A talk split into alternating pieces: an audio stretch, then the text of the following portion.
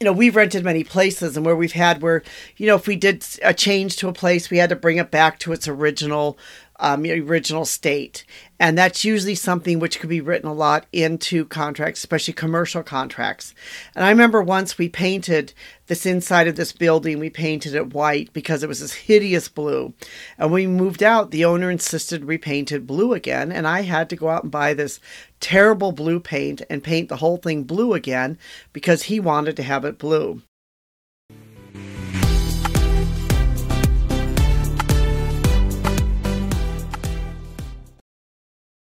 Hi, this is Anita from Real Estate Crunch. Today we're going to talk about something about the difference between repair and replacement.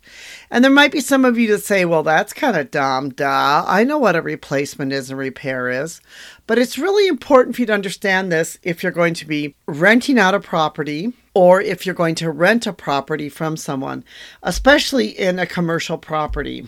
Under real estate law, you know, repair and replacement can be very different. And I'm going to do this by telling, first of all, a story.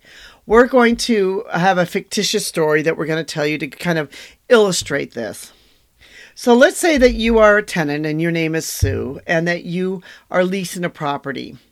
And in your contract, it says as the term of the lease, because this was like a prime retail spot, um, you know that she she had leased you know leased it for like 10 years and that she was required to pay for the filters for the you know the air conditioning and the heating system and that she was to have a quarterly inspection to show that it was being completed.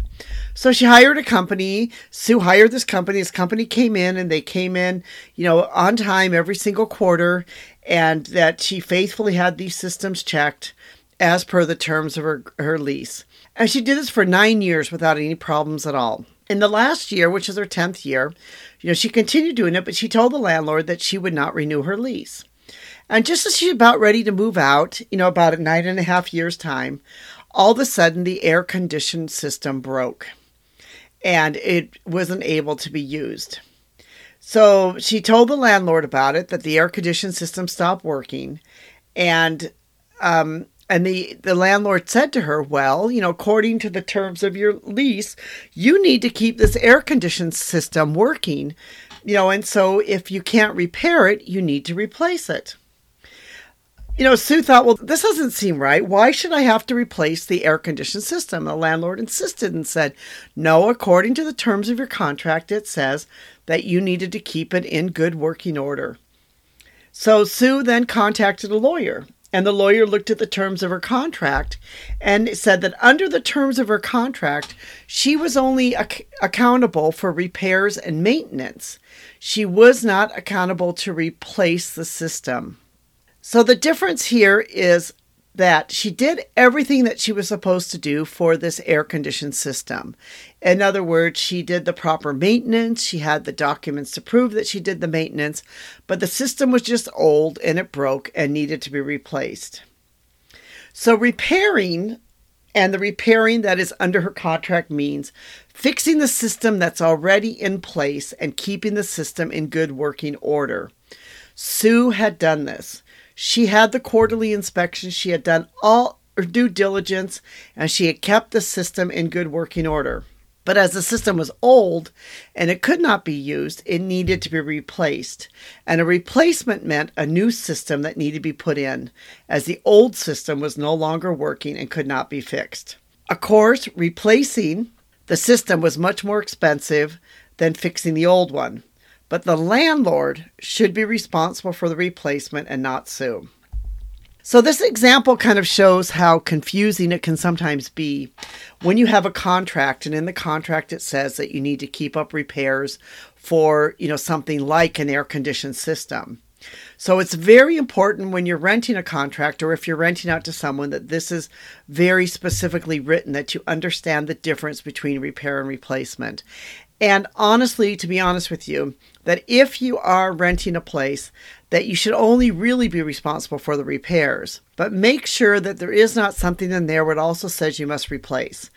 Because I also, um, you know, we've rented many places and where we've had where, you know, if we did a change to a place, we had to bring it back to its original um, original state. And that's usually something which could be written a lot into contracts, especially commercial contracts. And I remember once we painted this inside of this building, we painted it white because it was this hideous blue. And when we moved out, the owner insisted we painted blue again. And I had to go out and buy this terrible blue paint and paint the whole thing blue again because he wanted to have it blue. So because that was part of the terms of our contract that we had to leave it the same way as we had first gotten it and he wanted it blue we had to paint it blue again so just when you're understanding a contract either if you're if you're renting to somebody or if you yourself are renting a property that you understand what the terms mean the difference between repair and replacement this is Anita from Real Estate Crunch. Thank you so much for listening. We love to have you be part of our community. Check out our blog, which is realestatecrunch.com. We'll put a link below so you can get in our description. We'll also put a, link in about the differences between repair and replacement explained in case you want to be able to read more and understand more about the differences between repair and replacement. Thank you for listening. We know without you it would not be possible. Those of our that are out there listening, and also thank you for Rico for helping to uh, make this podcast possible by helping me do all the technical work and all that other work that I'm not able to do. Thank you so much for listening.